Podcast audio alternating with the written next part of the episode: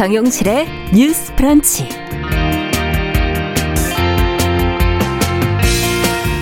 안녕하십니까 정용실입니다. 코로나19가 전국적으로 빠르게 확산하면서 마스크 착용을 의무화하는 지역이 늘고 있습니다.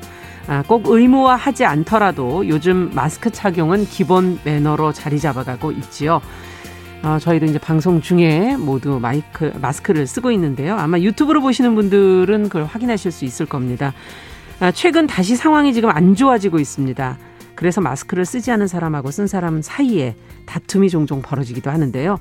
어, 또 카페나 옷가게 같은 업장에서는 이 마스크를 안 쓴 손님에게 직원이 착용을 권하기도 하지요.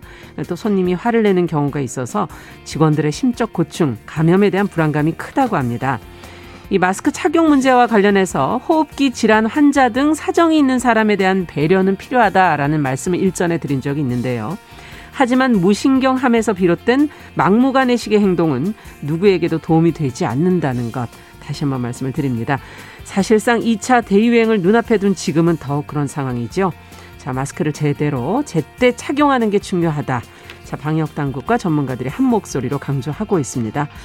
나를 지키는 게 남을 지키는 일이고 또 남을 지켜야 나도 지킬 수 있다는 거 마스크 매너의 본질을 기억해야겠습니다. 자, 8월 24일 월요일 정용실의 뉴스 브런치 시작합니다.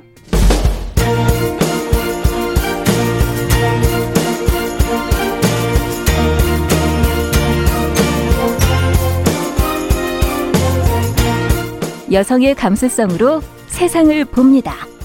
KBS 일라디오 정용실의 뉴스 브런치. 여러분의 의견을 기다립니다. 문자는 샵 9730으로 보내주세요. 짧은 문자 50원, 긴 문자 100원이 부과됩니다. KBS 모바일 콩, 유튜브를 통해서도 무료로 참여하실 수 있습니다.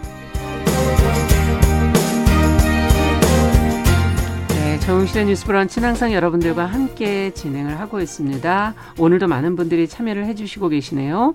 아카세이즈님, 1007님, 3617번님, 2975번님, 네, 최희철님 이렇게 들어오셨고요. 그리고 어, 유튜브로도 많은 분들이 들어오셨습니다. 오, 오늘은 정말 많이 오셨네요. 아, 2,000분 가까운 분이 들어오셨는데 최희철님, 럭키박스님, 역금님, 나라우주님, 써니스카이님 이렇게 들어오셨네요. 네, IKK, LKK 뭐 이렇게 속삭이는 악마님 뭐 이런 뭐 여러분들이 지금 들어오셨습니다. 감사합니다. 자, 뉴스픽으로 오늘 저희도 시작하겠습니다. 더 공감 여성정치연구소의 송문희 박사님 안녕하세요. 네, 안녕하세요. 네, 오늘은 마스크 쓰시고 괜찮으시겠어요? 어, 덴탈 네. 마스크를 쓰니까 할만하네요. 네. 마스크 너무 또 이 높은 거 KF94는 좀 답답하시죠? 아, 그때는 좀 음. 답답하더라고요. 네. 네. 자, 전혜연 사평론가 안녕하십니까? 네, 안녕하세요. 음, 마스크 쓴 건 괜찮으시죠? 네, 음. 괜찮습니다. 노력하겠습니다. 네. 네. 자, 이제 코로나19 확산세가 지금 심각하다는 얘기를 처음 시작을 했는데 2차 재난지원금 지급이 지금 얘기가 되고 있어요. 어, 어떤 방안들이 실제적으로 거론이 되고 있는지, 1차 때와 어떤 또 차이가 있을 것인지, 좀, 어, 지금까지 나온 보도를 먼저 보고 저희 의견을 좀 얘기를 나눠볼까요? 예, 이 재난지원금 지급 문제는 두 가지로 좀 나눠서 설명을 드려야겠습니다. 첫 네. 번째로는 정치권에서는 여야는 기본적으로 음. 죄송합니다. 마스크를 쓰고 있어서 목이 좀 메이는데요. 네. 예. 여야에서는 2차 재난지원금 지급의 필요성에는 전반적으로 공감대가 공감한다. 넓지만 네. 방법은 네. 차이가 있는 상황이고요. 하지만 이제 여야의 논의에 앞서서 당 정청 음. 여당의 주장뿐만 아니라 정부에서도 여기에 대해서 공감을 할 때 보통 추진이 되는데요. 네. 결론부터 말씀을 드리면 어, 고위 당정청 회의가 어제 어, 오후에 열렸습니다. 하지만 이 자리에서는 일단 방역에 집중할 시기이기 때문에 음. 2차 재난금 지원에 대해서는 추후에 다시 논의하기로 결정이 됐기 네. 때문에요.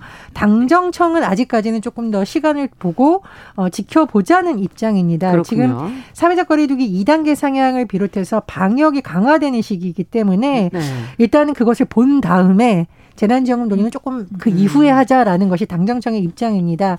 다만 이제 여야의 합의점이 마련된다는 것은 매우 중요하죠. 왜냐하면 결국 이제 국회를 거쳐서 이런 것이 결정이 되는데요. 네. 일단 여당인 민주당의 경우에는 2차 재난지원금과 관련해서 여러 가지 이제 아이디어 차원에서 의견이 음. 나오고 있습니다. 당의 전략기획위원장인 진성준 의원의 경우에는 네. 소득 하위 50%의 2차 재난지원금을 지급하는 방안을 제시했습니다. 음. 돌아보면 1차 재난지원금 같은 경우에는 감론은 일박이 있었지만 전 국민을 지원하는 방식이 그랬죠. 됐었죠. 그리고 네. 세출 구조 조정하는 방식으로 됐습니다. 그러니까 세출 음. 구조 조정이라는 는 것은 나가 할 돈을 아껴서 음. 지금 당장 세출이 필요하지 않은 곳은 뭐 예년으로 줄이고. 미룬다던가 네. 네, 줄이고 하는 방식이었는데 2차 재난 지원 경우에는 국채를 발행해야 되는 상황입니다. 그러니까 아. 그러니까 빚을 내서 재원을 조달해야 된다.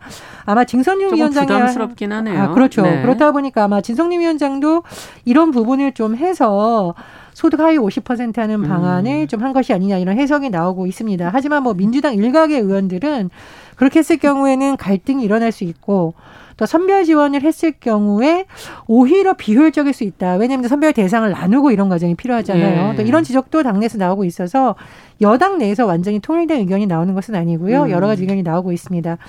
어, 시대전환의 조정훈 의원 같은 경우에는 공무원 임금 20%를 삭감해서 이런 재원을 마련하자라고 했는데 네. 어, 이 부분에 대해서는 아마 좀 많은 비판 여론이 제기됐기 때문에 조정은 의원이 해명을 들어보면 예. 지속 가능한 재원 마련을 위해서 했던 것이지 꼭이 음. 방법이 뭐 최선인 건 아니다라는 취지의 글을 올렸고요.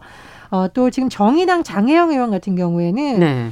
연대세, 특별 연대세를 부과하면 어떻겠냐라는 의견을 연대세. 냈습니다. 이제 특별 연대세라는 것은 지난해와 비교해 봤을 때 소득이 뭐 일정 금액 이상 올랐거나 음. 일정 수준 이상인 개인과 기업을 대상으로 최대 5%의 특별 연대세를 부과하는 것 이렇게 해서 한 10조 원 정도의 재원을 마련하면 어떻겠느냐라고 아이디어를 낸 겁니다. 네. 지금 이제 통합당을 한번 살펴보면은요. 통합당 같은 경우에는 4차 추경 편성이나 2차 재난지원금의 필요성에는 인정을 음. 하고 있습니다. 김종인 예. 비대위원장이 이런 의견을 밝혔는데요. 하지만 2차 재난지원금 지급 대상화 관련해서는 취약계층을 중심으로 선별적으로 지급하자 이런 음. 내용이 나오고 있습니다. 어쨌든 뭐 지금 당정청은 결론이 안 났습니다만 지금 코로나19 확산세가 뭐 쉽게 꺾이지 않는다면 그렇죠. 그렇죠. 4차 음. 추경을 검토하느라던가 2차 재난지원금은 다시 국회에서 논의될 가능성이 남아 있는 상황입니다. 네.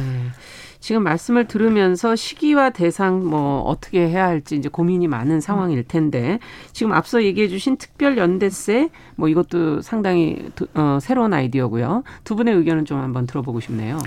아마 음, 이번 주가 고비라고 하는데 어떻게 코로나가 재확산이 진정이 될지 더 확산이 될지 음. 거기에 따라서 이제 또 이런 논의가 더 물 위에 올라오지 않겠나 싶은데 1차 재난 지원금 지금 받은 지가 얼마 안 됐거든요.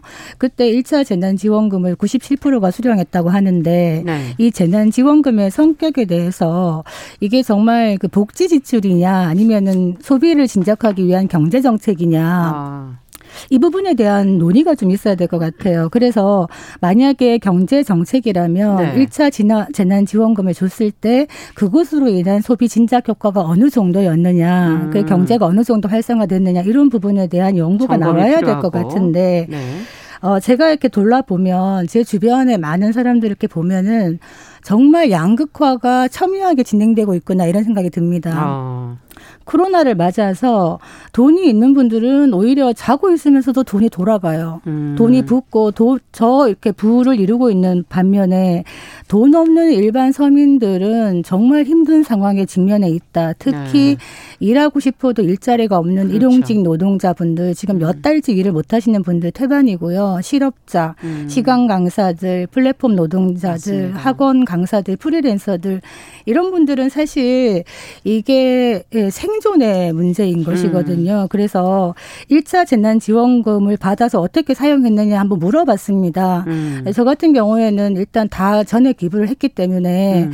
받은 분들 어떻게 수령했냐 그랬더니 뭐 어, 소고기 사 먹기도 했고 안경도 바꾸기도 했고 뭐 이런 얘기 하시는데 네. 물론 긴박한데 많이 쓰셨겠지만 어, 소고기는 사실 먹지 않아도 큰 지장은 없지만은 밥은 먹지 않으면 힘든 것이거든요. 그렇죠. 그래서 제가 말씀드리고 싶은 거는 이거를 약간은 복지 지출의 측면에서도 좀 생각을 해서 음. 당장 생계가 어, 힘든 꼭 필요한 사람들 음. 물론 코로나19로 모든 국민들이 힘듭니다만은 당장 정말 막막한 분들에게 먼저 뭐 이게 재난 지원금의 형식이든 어떤 형식이든 간에 좀 배려가 있어야 되지 않겠나 이런 생각이 음. 들고 어, 재원 마련에 있어 가지고는 국채로 모두 충당한다는 건 사실 엄청난 부담이기 때문에 그게 네.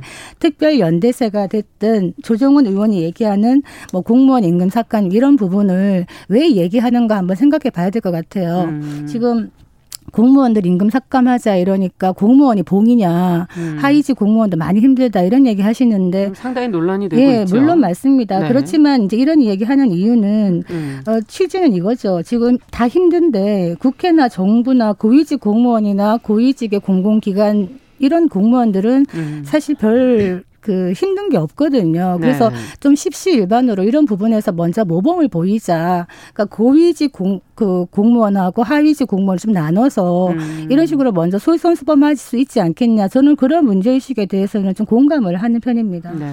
근데 지금 말씀하신 부분 중에서 공무원들은 별 힘들 게 없다라는 말은 상당히 좀 오해의 소지가 있어서 제가 조금 더 보충 설명을 드리자면 제가 공장에서 일할 때 보면은요, 서울에서 살고 있는 구급 공무원들 같은 경우에는 맞벌이를 하지 않으면 사실상 생계가 어려울 정도로 급여가 낮습니다. 그러니까 음. 조정은 의원이 그런 좋은 취지를 살려서 얘기를 하려면은 고위층부터 얘기를 했더라면 그렇죠. 예. 그랬다면은 공감을 얻었겠는데 이것을 네. 마치 전체 공무원인 것처럼 발언이 비춰지면서 오히려 본질이 퇴색된 것이거든요. 네. 그래서 조 의원이 어떤 그런 제안을 할 때 고위층부터 모범을 보이고 특히 국회부터 모범을 보이자라고 했었으면 음. 이런 국민적 반발에 좀덜 부딪히지 않을까 그랬겠네요. 생각이 들고요. 예.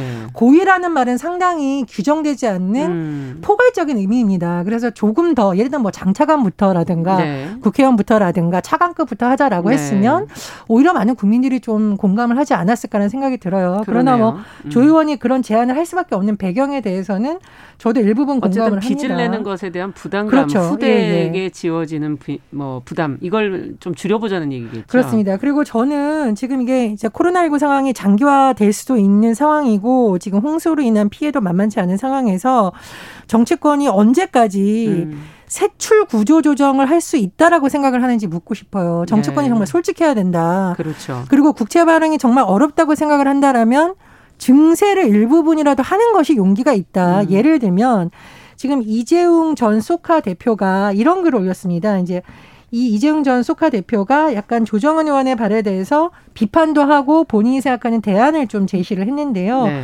저는 일부분 공감을 합니다. 음. 그러니까 일시적으로 법인세나 양도세 종합소득세를 비롯해서 고액 소득 구간에서 더 올려야 된다. 음. 일시적으로. 음. 그리고 그 재원을 어려운 사람들에게 도움이 되는 재난 기본소득을 지급하는 것이 어떠냐라고 생각을 음. 하는데요. 음. 이것이 전혀 근거가 없는 것이 아니라 이것이 장혜영 의원이 얘기한 특별연대세 예, 일부분 맞닿아 있는 부분이죠. 네, 그래서 저는 왜 그러냐면 지금 어떤 기업의 경우에는 거의 뭐 대량 해고라는 얘기가 나오고 있지 않습니까? 근데 음. 어떤 기업의 경우에는 온라인 산업의 급증으로 인해서 네. 또는 비대면 산업의 특수 상황에서 굉장히 매출이 뛴 것으로 알려져 그렇죠. 있어요. 근데 사실은 이것은 국민의 고통이 반영된 수익이거든요. 네. 그래서 계속 세금을 이렇게 내라라고 하는 것은 좀 부담이 될 수 있으니까 음. 고통분담 차원에서 이 코로나가 일시적으로 끝날 때까지 그렇죠.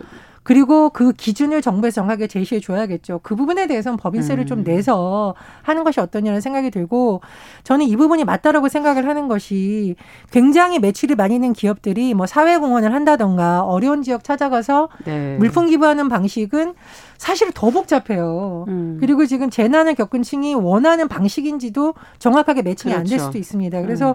저는 정치권이 지금이야말로 오히려 음. 박사님 말씀해 주셨듯이 코로나 상황에서 더 많은 수익을 올린 계층에 대해서 음. 아주 일부분 음. 저항을 좀 줄일 수 있는 방법으로 일시적으로도 증세를 하는 방안을 한번 검토해 봐야 되지 않을까 좀 음. 그런 생각이 듭니다. 두 분이 생각이 좀 비슷하신 그 것 같아요. 아마 예. 정치권 아까 말했던 장차관 뭐 이하로 해서 고위직 관료들이라든지 그리고 공무원도 고위직 공무원 1, 2, 3급이라든지 음. 물론 뭐 8, 9급 정도는 논의의 여지가 있기 때문에 사실 그렇죠. 배제를 하더라도 그 한 7급 이상은 사실은 힘듭니다만 그렇지만 매달 꼬박꼬박 월급이 나와서 음. 생활을 할수 있는 계층과 네.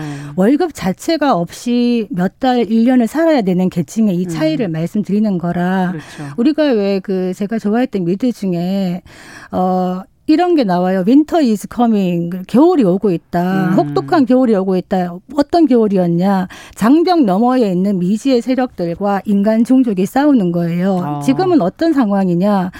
보이지는 않지만 바이러스라는 코로나19라는 그렇죠. 정말 대전쟁을 치르고 있다. 인류가 이건 나라에 상관없이 그런데 정치권에서 이런 코로나19 상황에서도 서로 네 탓이다, 내 탓이다 이런 식으로 얘기를 하면서 코로나 정치를 하고 있는 거는 국민을 기만하는 것이다. 그래서 코로나 방역에 많은 사람들이 힘을 모아야 되고 정치권도 힘을 모아야 되는데 네.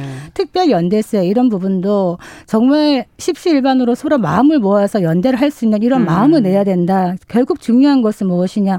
정부가 강제할 수는 없지만은 함께 이 위기를 극복해낼 음. 수 있는 우리 사회의 공동체성이 살아있는가, 네. 공동체 의식이 살아있는가가 바로 이 위기를 극복할 수 있는 하나의 요인이 되지 않겠나 이런 생각이 듭니다. 네. 어떤 네. 강요보다는 민간의 자발적인 것도 중요하겠네요. 좀. 네, 근데 네. 저는 이제 공무원의 그 급여를 고위층보다 삭감하자라는 게 일부분은 또 맞는데 일부분은 음. 잘 돌아봐야 되는 것이 사실 재난에 있어서의 최전선에 서 있는 사람들이 또 공직자들이기도 해요. 그렇죠. 예를 들면 김강릭 차관이 음. 굉장히 고위층이죠. 그러나 중앙재난대책안전본부의 중요 역할을 맡고 있고 네. 정은경 본부장의 월급 값자는 얘기 국민들이 동의할까요? 음, 그러니까 음. 이런 여러 가지를 좀 봐야 된다라는 거죠. 그러니까 저는 뭘 깎는 방식도 물론 필요하겠습니다만은 그것이 실질적으로 그 정도의 재원을 마련할 수 없다면 음. 오히려 사회적 또 갈등을 일으킬 수 있어요. 그래서 그것은 뭐 한 방법일 수는 있지만 저는 근본적으로는 재원을 마련하는 방안을 더 찾아야 된다는 거죠. 음.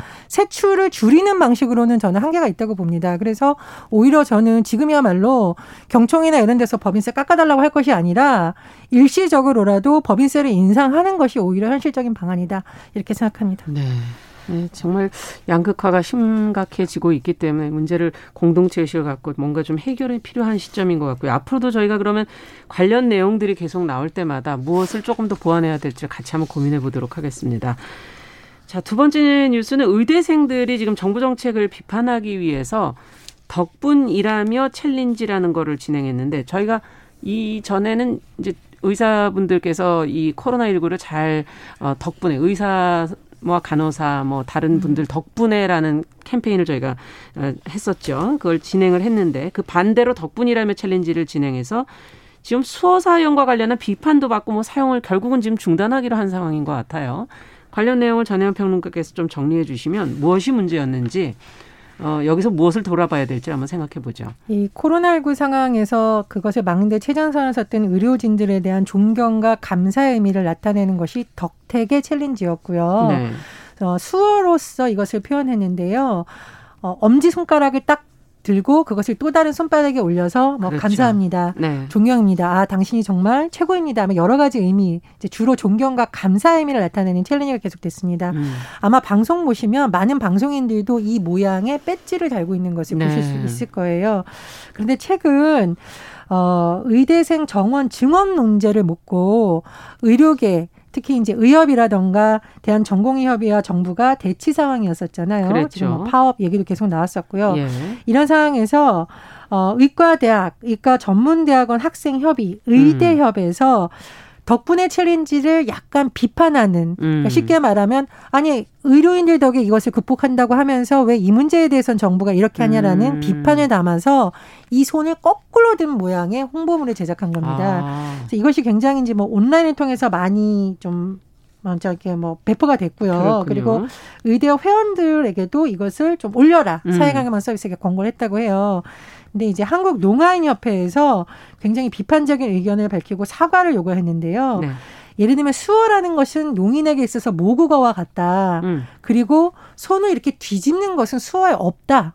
아. 그리고 굳이 설명을 하자면 이것은 상대방을 약간 저주한다 이런 의미에 가깝기 때문에 굉장히 안 좋은 말이군요. 예, 예. 예. 농인들의 수어를 이런 대로 이용하지 않았으면 좋겠다는 의견을 냈고요. 음. 의대협에서도 이 손모양 사용을 중단하기로 했고 또 사과 의사를 밝히기도 했습니다. 네. 자, 어쨌든 그 전에 했던 덕분에 챌린지 이 취지를 또 좀 훼손하는 면도 있지 않느냐. 그동안 어 많은 국민들이 마음을 담아서 함께 했던 어 그런 캠페인인데. 자, 두 분은 어떻게 보시는지요? 이번 상황에 그 대해서. 덕분에 챌린지가 사실 훈훈했죠. 네. 훈훈하면서 함께 이제 헤쳐나가는 모습으로 많은 이제 호응을 받았고 덕분에 챌린지가 했던 이유가 의사뿐만이 아니라 간호사라든가 소방관, 구급대원, 일선에서 과로하고 있는 공무원들 이런 분들 모두 공공을 위한 헌신을 하고 있기 때문에 감사하다. 음. 함께 극복하자 이런 챌린지였는데 이번에 이제 의협이나 여기에서 정부와 뭐 뜻이 다를 수도 있고 본인들의 주장을 할 수도 있습니다만 이 챌린지 방식을 역이용해서 이런 식의 조금 어, 많은 사람들이 보기에 불편한 방식으로 한 것은 네. 좀 착오가 있었다 싶고 거기에 대해서 사과를 했죠. 그래서 아마 어, 그 부분에 대해서는 다른 어떤 것을 다시 할 것 같은데 지금 어, 어제 정세균 총리하고 해가지고 이제 대진협에서 코로나19 진료를 위한 거에는 적극 참여하겠다라고 음. 얘기를 해서 환불은 끈 것 같지만은 파업을 철회하거나 뭐 전면 현장에 복귀하거나 이건 아니기 때문에 음. 전공의들은 일반 개업이보다 더 영향이 큽니다.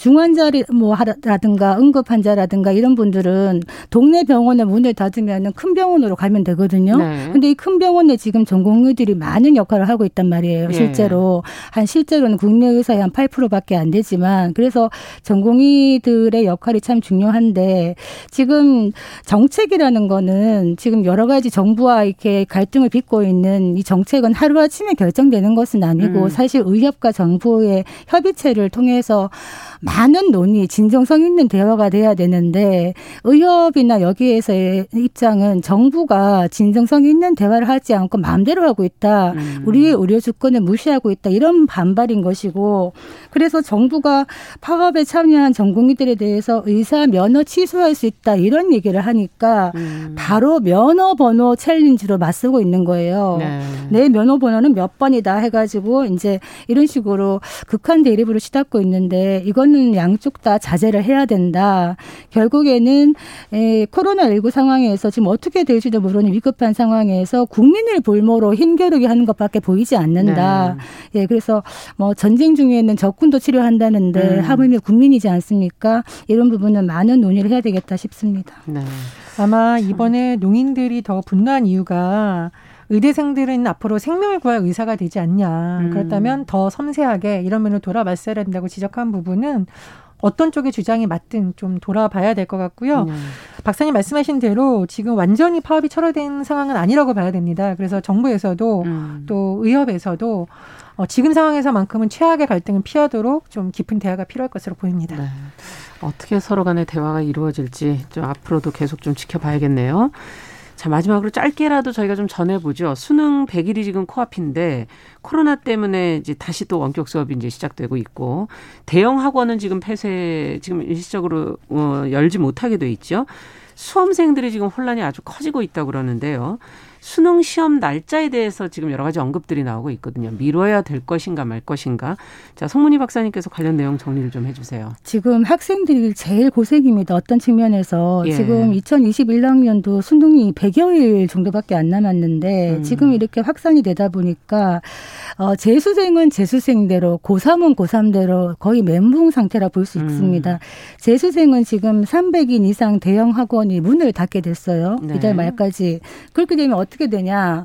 그동안 공부하던 이 모든 것이 스케줄이 깨어지겠죠. 그렇죠. 그러면 이 아이들이 집에 있는 것이 아니라 또 스타디 카페라든가 소형 음. 학원이라든가 독서실로 산산이 흩어지게 됩니다. 네. 그렇게 되면은 결국에 이제 지금 뭐 깜깜이 환자가 뭐 20%를 육박한다 이런 말이 있는데 음. 위험에 노출될 수도 있다. 그리고 공부적인 측면에서는 이 아이들이 제대로 페이스를 잡고 가기가 매우 힘들다. 음. 이런 이야기가 나오고 있고 또 고3은 고3대로 이제 원격 수업을 한다 이러면 지금 막상 일선에 계시는 선생님들 한 80% 이상이 원격 수업을 하니까 너무 힘들다. 아이들이 아. 따라오기가 힘들고 학력 격차가 점점 심해진다는 거예요. 네. 실제로 보면 지금 코로나19 한 6개월, 8개월 넘어가고 있는데 상위권 아이들은 그 상태로 거의 유지를 하거나 아니면은 사교육을 통해 갖고 경제력이 있는 집에서는 사교육을 통해서 성적이 더 이렇게 올라가는데 음. 중위권에 있는 아이들은 성적이 평균적으로 하락하고 있다는 겁니다. 아. 그래서 지금 코로나19에서 학력 격차가 점점 심해지고 있다는 것은 매우 심각한 문제이다. 네. 그래서 지금 이 와중에 이제 수능 연기론이 나오고 있죠. 지금 12월 3일 날로 되어 있는데 만약에 더 심해진다면은 연기할 수도 있지 않느냐 이런 이야기 나오고 있지만 정부에서는 아직까지는 그런 거는 계획이 없다 이렇게 음. 얘기를 하고 있는데 지켜봐야 되겠습니다. 네. 어떻게 보십니까? 저는 이제 방역 상황에 따라서 정부가 아마 최종 결정을 했는데 현재로서는 12월 3일 한다는 거잖아요. 네. 그래서 저는 이 수험생들이 굉장히 힘든 시기이기 때문에 이런 메시지에 대해서는 좀뭐 교육 당국 관계자들이 각별히 신경을 써야 된다고 생각을 하고요. 일부 아마 교육 관련자들이 이제 언론 인터뷰에 나와서 이런 것을 주장을 하는데 저는 이런 부분 조금 자제해야 된다고 봅니다. 음. 결정되지 않은 사항을 해서 오히려 학부모들의 혼란을 가중시키는 것은 안 된다고 네. 보고요. 다만 지금 코로나19가 어떻게 진행될 수 예측할 수 없는 상황이기 때문에 수험생들의 안전 문제에 있어서는 그것도 중요하죠. 그렇죠. 음. 지금 상황을 보면서 아마 방역 당국이 좀 결정을 해야 될 것으로 보입니다. 근데 교육부가 좀 더 그러니까 현장의 목소리를 많이 듣고 음. 적합한 정책을 내야 된다고 생각하는 것이 과연 원격 수업이나 온라인 수업만이 정답이냐. 음. 사실 온라인 계약은 엄마 계약이란 말을 합니다. 초등학생뿐만이 아니라 많은 아이들이 집에서 혼자 하기 힘들기 때문에 일하는 엄마들은 봐줄 수가 없거든요. 음. 그렇기 때문에 그런 또 이중고가 있는 것이고 만약에 이제 case by case일 텐데 대형 학원을 아까처럼 무조건 네. 퇴소를 한다 그러면은 또 학부모들이 반대를 많이 하는 거예요. 음. 왜냐하면 지금 바깥이 더 위험한데 오히려 기숙사에서 격리되어서 제대로 이렇게 방역을 철저히 하고 있는 게 더 안전하지 않느냐. 그래서 음. 밖으로 내보내지 마라 그래가지고 지금 경기도에 있는 기숙학원들은 퇴소 결정을 했다가 지금 스톱된 상태인데 음. 정부에서는 교육청에서는 아직까지 30일 날까지 다 퇴소해라 또 이렇게 얘기를 하고 있어서 이선 에서 많은 혼선이 빚어지고 있는 것 같은데 이런 부분을 교육부가 좀 명확하게 밝혀줬으면 좋겠습니다. 네. 자, 오늘 팽수서명님께서 구급 공무원 수당이 177만 원에 불과한데 이것을 또 어, 내야 한다는 건 좀 너무하지 않느냐는 의견도 주셨습니다. 뭐 저희도 저희대로 고, 고위 공무원을 관련돼서 언급을 한 것이니까 정책이 결정된 거 아니니까 너무 걱정하지 마십시오. 자, 뉴스픽 전혜연 평론가 더공감 여성정치연구소 송문희 박사 두 분과 함께 오늘 뉴스 살펴봤습니다. 수고하셨습니다. 감사합니다. 정용실의 뉴스 브런치 듣고 계신 지금 시각 30, 10시 32분이고요. 라디오 정보센터 뉴스 듣고 오겠습니다. 국내 코로나19 신규 확진자가 어제 266명 확인됐습니다. 해외 유입이 8명, 국내 발생이 258명인데 지역별로는 200여 명이 수도권에서 발생했습니다. 수도권을 중심으로 시행됐던 사회적 거리두기 2단계가 전국적으로 확대됐습니다. 정부는 거리두기 단계를 3단계로 올리는 문제에 대해선 검토를 하고 있다면서도 신중한 입장을 보였습니다. 오늘부터 서울에서는 실내와 실외에서 마스크 착용이 의무화됐습니다. 서울시는 진단검사 참여를 높이기 위해 익명검사도 도입하기로 했습니다. 집단 휴진에 들어갔던 전공의들이 정세균 총리와 면담을 갖고 코로나19 환자 진료에 참여하기로 했습니다. 다만 단체 행동을 철회한 것은 아니라고 밝혔습니다. 당대표와 최고위원을 선출하는 민주당 전당대회 절차가 오늘부터 본격적으로 시작됩니다. 민주당은 오늘 권리당원과 재외국민 대의원 온라인 투표를 실시합니다. 지금까지 정보센터 뉴스 정원나였습니다.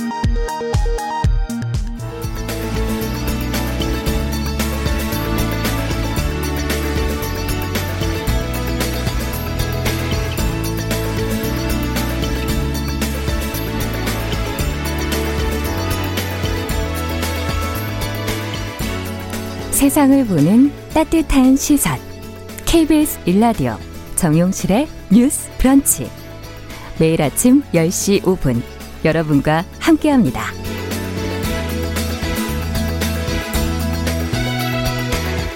네, 정용실의 뉴스 브런치 듣고 계신 지금 시각 10시 34분이고요. 앞서도 코로나19 확산세가 가팔라진다는 소식을 전해드렸었는데요. 아직도 정점은 아니라는 의견이 있죠. 확진자가 더 많이 나올 것이라는 게 방역 당국의 시각입니다. 자, 사회적 거리두기가 이 상태에서는 2단계에서 3단계로 좀 격상될 수도 있다 하는 그런 언급도 나오고 있는데요. 현 상황에 대한 전문가들의 시각을 잠시 좀 들어보도록 하겠습니다. 어, 전 질병관리본부장이었던 한림대 성심병원 호흡기 내과의 정기석 교수님 전화 연결돼 있습니다. 안녕하세요, 교수님. 네, 안녕하십니까. 네, 지금 뭐 확산세가 너무 심각해서 신규 확진이 지금 뭐 거의 400명대 육박을 하고 있는데 정점이 아니라 그러니까 어디까지 더 늘까 걱정도 되고요. 지금 언제쯤 정점에 이를 것으로 예상하시는지 또 2단계 거리두기 효, 거리두기가 효과가 과연 나타나서 확산세가 좀 꺾일지 뭐 3단계로 가야 될지 어떻게 보십니까? 예, 일단 우리가 8월 15일 날 2단계 수도권에서 선언을 했기 때문에 네. 그때부터 이제 움직임이 줄기 시작했다면 어, 새로운 어, 접촉에 의한 감염은 많이 줄 겁니다. 그러나 아. 8월 15일 이전에 이미 발생했던 예. 8월 초부터 14일까지 발생했던 그분들이 퍼트린 감염은 지금도 계속되고 있겠죠. 그렇죠. 예, 그래서 이제 그 숫자들이 지금 나타나고 있는 거고요. 네. 오늘은 뭐 조금 줄었다지만 그건 어저께 이제 휴일 효과 때문에 그런 거고 음. 아마 당분간은 상당한 숫자가 나오다가 네. 이게 이제 실제로 행정력을 동원해서 어이그 2단계를 제대로 돌리기 시작한 것은 또 며칠 뒤거든요. 그렇기 때문에 네. 아직까지 시행된 지가 얼마 안 됐으니까 당분간 추세가 계속되다가 한번 꺾이기 시작하면 그때부터는 어, 계속 꺾일 수 있다 그렇게 보고 있습니다. 네, 그 시기가 지금 그럼 8월을 좀 지나서라고 보시는 건가요? 예, 지금 제가 계산한 걸로는 한 9월 2일 정도까지는 네. 어, 계속 발생세는 지속될 겁니다. 예, 네. 예, 증가보다는 계속 어. 줄어들지 않고 예, 어느 정도 유지를 하다가 네. 그 다음부터는 이제 어, 어느 정도 꺾임세가 나타날 거다 그렇게 음. 보고 있습니다. 지금 다들 우려하시는 것은 최근 특히 2주간의 이 감염 경로가 명확하지 않은 깜깜이 환자라고 저희가 부르는데 이 비율이 지금 20%대로 좀 높게 나오고 있어요. 집계 이후 지금 최고치다 이렇게들 얘기를 하시는데 이 깜깜이 환자가 많이 나오는 것 이유는 어디 있다고 보십니까? 어, 이게 이제 크게 한 두 가지로 볼 수 있는데요. 예. 하나는, 어, 이제 깜깜이라는 게 진짜 깜깜일 수도 있지만 조사를 못해서 이제 아, 지금까지 깜깜이라는 게 되기 때문에 네. 현장에서 역학조사가 제대로 되기 어렵습니다. 이렇게 수백 명씩 나오기 시작하면 역학조사관이 아. 한분 한 분한테 다 물어보고 그걸 밝혀야 되는데 지금 예. 밝 나중에 밝혀지더라도 현재까지는 음. 10명 중에 2명을 모른다는 얘기고요. 네. 또 하나는 그야말로 진짜 깜깜이들이 많다는 거죠. 왜냐하면 이게 이제 감기가 번지듯이 여기저기서 다 번져 있다고 치면 네. 어 원인을 알 수가 없습니다. 어디서 누구한테 받았는지 알 수 없습니다. 우리가 감기 걸리면 그냥 감기 걸렸으려니 하지 누구한테 받았을까 하고 역학조사 안 하잖아요. 예. 예, 그런 식으로 만일 이게 20%가 다 20%라면 정말 10명 중에 2명은 그냥 우연히 음. 나도 모르게 걸렸다는 얘기이기 때문에 앞으로 확산세가 더 증가될 수 있다라는 그런 사인이 되겠죠. 음, 그 어떻게 본다면 그런 것은 대유행으로 갈 수 있는 뭐 징조라고 할 수도 있는 건가요? 맞습니다. 네. 네. 자, 이런 환자들이 많은 게 상당히 위험 요인이다. 여러 가지로 얘기를 하시는데 거리두기를 그래서 3단계로 격상해야 한다는 이야기도 나오고 있지 않습니까? 어, 네. 지금 정부는 여러 가지 경제와 방역이라는 안전이라는 이 두 가지를 놓고 종합적으로 지금 검토를 할 텐데요. 어, 어떻게 보시는지 지금 전문가 입장에서는 예, 어, 이 3단계 격상은 상당히 조심해서 해야 된다고 생각합니다. 예. 왜냐하면 3단계에 나와 있는 대로 제대로 어, 시행을 한다는 것은 거의 사회를 멈추라는 얘기거든요. 10명 네. 이상 모이지 않는 그런 집회라는 것, 그런 모임이라는 것은 사회가 돌아가지 않는다는 거기 때문에 네. 과연 그렇게까지 할 정도의 위기인가라는 것은 매일매일 검토는 해야 됩니다. 음. 그러나 지금 이 숫자를 보고 당장 3단계로 올려야 된다고 하는 것은 어, 저는 좀 아니라고 보는 거고요. 네. 왜냐하면 네. 이 1단계, 2단계를 설계를 할 때, 3단계 설계를 할 때, 예. 이렇게 100명, 200명, 300명 나오는 걸 보고 당장 3단계로 올리라고 설계를 했다는 것은 그 설계 자체가 잘못됐다는 얘기예요. 무슨 그래서, 말씀인가요? 예. 어, 이게 단계별로 올리는 것은 환자가 100명, 200명, 300명 이렇게 지금까지 올라가고 있는 상태에서 네. 어, 2단계, 3단계를 정할 때 음. 짧은 시간에 이렇게 올라갈 수 있다는 거를 모른 충분히 상태로. 상상을 예, 네. 상상을 할 수 있거든요. 전문가들은 네. 그렇다면은 이 정도 나오면은 이거는 음. 3단계가 아니라 4단계를 두고 3단계를 만들고 하는 그런 식으로 설계를 음. 좀더 정밀하게 했었어야 된다는 아. 생각이 저는 가지고 있습니다. 네, 네, 숫자만 가지고 단순하게 지금 판단할 문제는 아니다 이런 얘기신 것 같은데요. 예, 물론 최고의 그, 그 위험 경고를 하고 음. 단계를 높이면 좋겠지만 음. 그러면 경제는 어떻게 돌아가겠습니까? 네. 그리고 특히 지금 전국적으로 2단계 만든 지가 하루밖에 안 됐습니다. 그렇죠. 예. 예. 그리고 수도권에서도 제대로 좀 단속을 한 지가 며칠 안 됐습니다. 네. 그래서 실제적인 그 효과를 충분히 2단계는 얼마 안 됐다는 네, 네. 말씀이시군요. 얼마 안 됐으니까 그 효과를 적어도 일주일은 보고 네. 어, 특별하게 아주 뭐 지금 두 배씩 늘지 않는다면 음. 보면서 어, 그 다음에 3단계를 논해도 늦지 않지 않나, 그렇게 네. 보입니다. 한쪽에서는 또 강력하게 아예 올리고 나서, 그리고 빨리 회복을 시키는 게 경제에 더 도움이 되지 않겠는가, 이렇게 하는 의견도 있거든요. 어떻게 보십니까, 이 의견은? 예, 그 부분도 뭐 일리가 있는 말씀인데요. 이제 네. 그렇게 하려면은 우리가 1월 20일 날 시작할 때부터 가장 강력하게 했었어야죠. 아. 예. 대만 같이 예. 예. 그렇게 갔어야 되기 때문에 어, 늘 상황은 변하는 거니까 음. 충분히 뭐 그런 것도 저는 뭐 맞다고 생각은 합니다만은 예, 이제 여기서 더 단계로 갑자기 올리면 어, 음. 어, 전 세계 아 전국이 지금 다 어, 멈춰버리는 단계가 되기 때문에 신중해야 된다고 저는 다시 한 번 더 말씀드립니다. 네. 네. 자, 지금 뭐 집단 감염의 사례들을 이렇게 드, 어, 돌아보면 어, 공연장, 뭐 영화관, 대중교통보다는 마스크를 벗을 수밖에 없는 술집이라든지 카페, 식당들이 더 걱정이 되고 많은 것 같거든요. 어떻게 보십니까? 네. 아무래도요. 예, 이게 이제 마스크를 벗을 수밖에 없는 상황에서 네. 잘 짧게 계셔야 되는데 거기에 오래 계신단 말이죠. 예. 예. 그러면서 어, 장소가 협소해서 어떤 한 환자가 바이러스를 많이 어, 배출하는 그런 게 딱 맞으면은 음. 예, 좁은 장소에서 체류 시간이 길고 하필이면 그 시간에 같이 머물렀던 사람이 바이러스를 많은 많이 내는 네. 그런 어, 나쁜 경우가 겹치면 그때는 뭐 꼼짝없이 감염을 당할 수밖에 없죠. 우리가 봤던 파주의 네. 카페 같은 경우가 바로 그런 경우가 되겠습니다. 네. 주의를 더 하셔야 될 것 같고요. 오늘부터 이제 시 전역에서는 마스크 착용을 의무화했거든요. 서울시가 마스크가 네. 답이다 이렇게들 지금 얘기하고 계시는데 어, 주의사항을 한 번 더 좀 짚어주신다면요. 네, 마스크는 턱에 그 이제 붙여 다니시면 안 됩니다. 이 턱에도 바이러스가 묻거든요. 아. 그러면 그 턱에 묻은 바이러스를 내가 마스크를 제대로 착용을 했을 때 오롯이 내가 숨을 쉬어서 다 마시게 되는 거거든요. 올렸다 내렸다 하는 걸 말씀하시는 거죠? 네, 예. 턱에다 붙이면 안 되고요. 네. 꼭그 마스크를 어, 잠깐 벗어야 될 거면은 그냥 손에 들고 계십시오. 음. 예, 그러다가 다시 껴야지 아니면 이제 덜렁덜렁하게 요새 목걸이가 있더라고요. 예. 그건 차라리 괜찮습니다. 근데 턱에다 바짝 붙이고 있으면 아. 내턱 밑에 있는 바이러 붙어 있는 바이러스를 그대로 흡입하는 거거든요. 그래서 음. 소위 말하는 턱스크는 절대로 안 됩니다. 그렇게 네. 하시면 안 되고요. 예. 그다음에 예. 이 마스크가 굉장히 중요한 이유는 나도 모르는 내가 무증상으로 바이러스를 내고 있을 때 내 주변을 보호하기 위한 것이 가장 큽니다. 음. 예. 물론 둘째는 내가 다른 사람이 품어내는 비말이나 바이러스를 안 받기 위한 게 물론 크고요. 네. 예, 그래서 이거는 내 개인을 위한 것도 중요하지만 예. 이타적인 행위이기 때문에 정말 이걸 안 하는 건 정말 얌체적이에요. 네. 그래서 마스크는 반드시 하고 이제 의무화됐기 때문에 꼭 하되 밀착을 해서 네. 어, 할때 어, 어, 바깥으로 나가고 들어오게 하는 것이 허술하게 비말이 네. 들어오지 않게 예, 꼭꼭 단단히 끼시는 게 중요하다. 알겠습니다. WHO가 유소년의 마스크 착용과 관련한 뭐 새 가이드라인을 발표했다고 그러는데 내용이 뭐 새로운 게 있나요? 예, 이제 12세 이상은 마스크를 꼭 착용하라 이렇게 나와 12세 있고요. 이상? 네. 네, 네.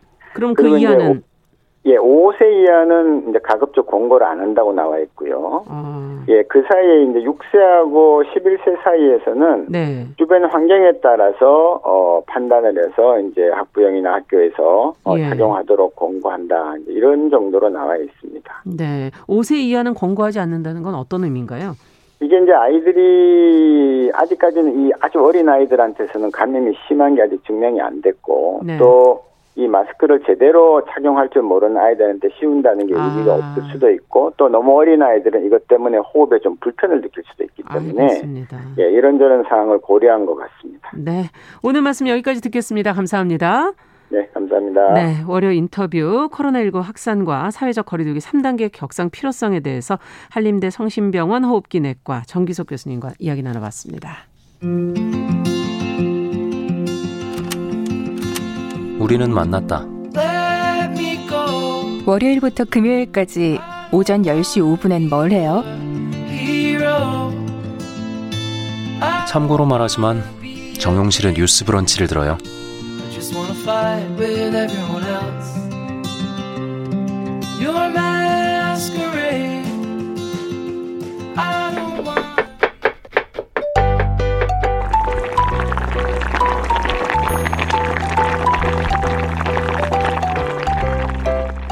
네, 건강한 식탁 오늘도 홍신의 요리 연구가와 함께하겠습니다. 오늘은 전화로 연결해 봅니다. 안녕하세요. 네, 안녕하세요. 아, 이거 와서 뵙고 얘기를 해야지 훨씬 더 맛있는 얘기가 되는데.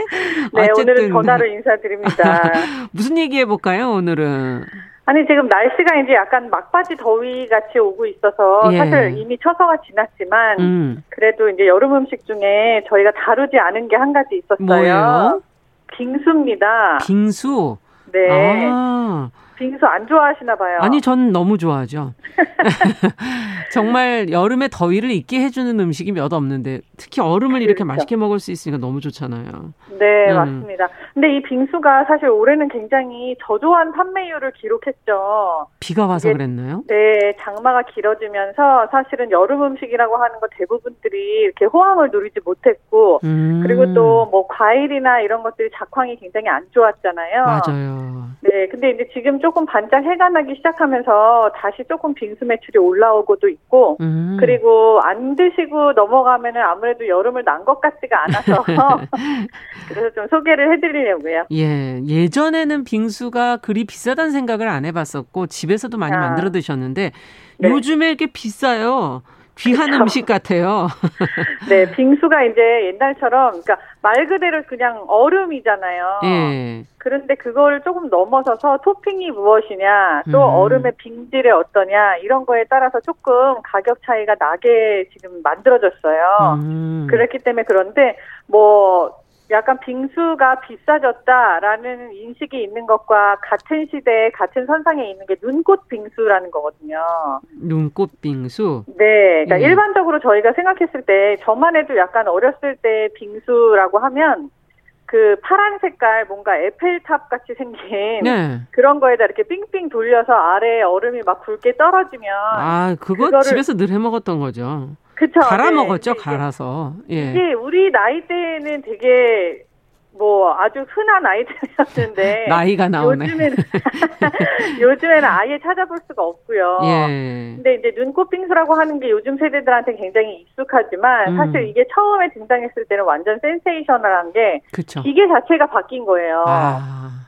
그러니까 얼음을 얼리는 기술은 사실 굉장히 오래 전부터 있었지만 그게 네. 계속해서 발전을 하고 있긴 했어요. 냉장고의 음. 발전 사항을 보면 너무 잘 아시잖아요. 네. 근데 이 얼음을 가는 기계랑 이 칼날이랑 방식에 대한 게 음. 완전 한번 바뀌어서 정말 우리가 눈을 먹었을 때 이렇게 사르륵 사르륵 녹는 것 같은 아. 그런 느낌의 빙지를 가지고 있는 빙수가 탄생을 하면서 가격이 조금 올라가요. 맞아요. 네, 그 이후로는 사실 토핑 싸움이 진행이 되죠. 그래서 음. 요즘 같은 경우에는 이제 망빙이라고 부르기도 하는데 망고 빙수. 아.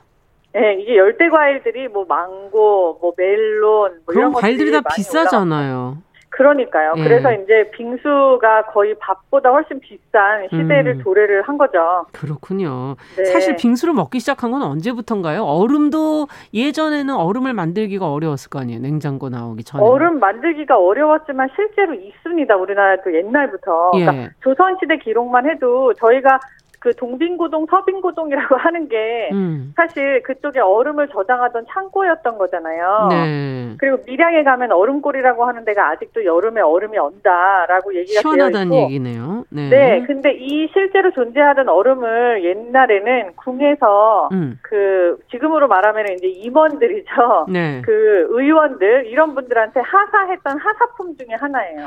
집에 가져가다 다 놓겠네. 네, 그걸 가져갈 수 있게끔 해서 예. 집에서 시원하게 나눠 먹으라고 하는 최고의 하사품 중에 하나였었는데 어. 그거를 이제 깨서 먹었겠죠 그 당시에는. 네. 그래서 보면은 뭐 창면이라고 하는 것도 있고요. 음. 그러니까 시원하게 오미자 국물을 얼음에다가 타갖고 먹는 그런 아, 화채의 일종이죠. 네, 음. 우리가 뭐 수박 화채라든지 참외 화채 뭐 이런 것들이 다 이렇게 얼음을 사용해서 만들었다는 기록들도 있긴 있어요. 아. 그런데 사실 이걸 갈아서 본격적으로 먹기 시작하고 서민들이 실제로 이 빙수라는 걸 접한 거는 일제 강점기인 것 같아요. 음. 그 이전까지는 서민들이 이렇게 얼음을 접하거나 아니면 얼음으로 된 요리를 먹었다라는 그런 기록이, 기록이 이렇게. 네, 자세하게 나와 있는 건 없는데 어. 일제 강점기 때 어떠한 일이 생기냐 하면은 우리나라에서는 팥을 많이 재배하지만 팥을 달게 설탕을 넣어서 쑤어 먹는 그런 건 없었잖아요. 네. 근데 이게 약간 단팥이라고 하는 게 일본 음식 중에 하나인데 일본 맞아요. 문화이고 이 팥을 얹어서 얼음을 비벼 먹는 그런 형태가 생겨나는 게 지금 빙수의 시초라고 볼 수 있을 것 같아요. 예. 네, 그때 이 빙수를 실제로 배달도 하고요, 냉면처럼. 음. 그렇게 하고 약간 우리나라에 거의 최초의 패스트푸드 디저트 같은 그런 느낌이 탄생을 하죠. 네. 네. 그렇군요. 근데 정말 지금 단팥 얘기해 주셔서 예전에는 정말 단팥과 떡 정도 이렇게 넣어서 먹었었는데 맞아요. 이제는 네. 뭐 앞서 얘기해 주신 것처럼 종류가 너무 다양해져서 그쵸. 과일 뭐 여러 가지로 올리지 않습니까? 네. 네. 심지어는 저는 삼겹살 빙수도 봤어요. 야. 그건 어떻게 삼겹살이 얼어 있나요?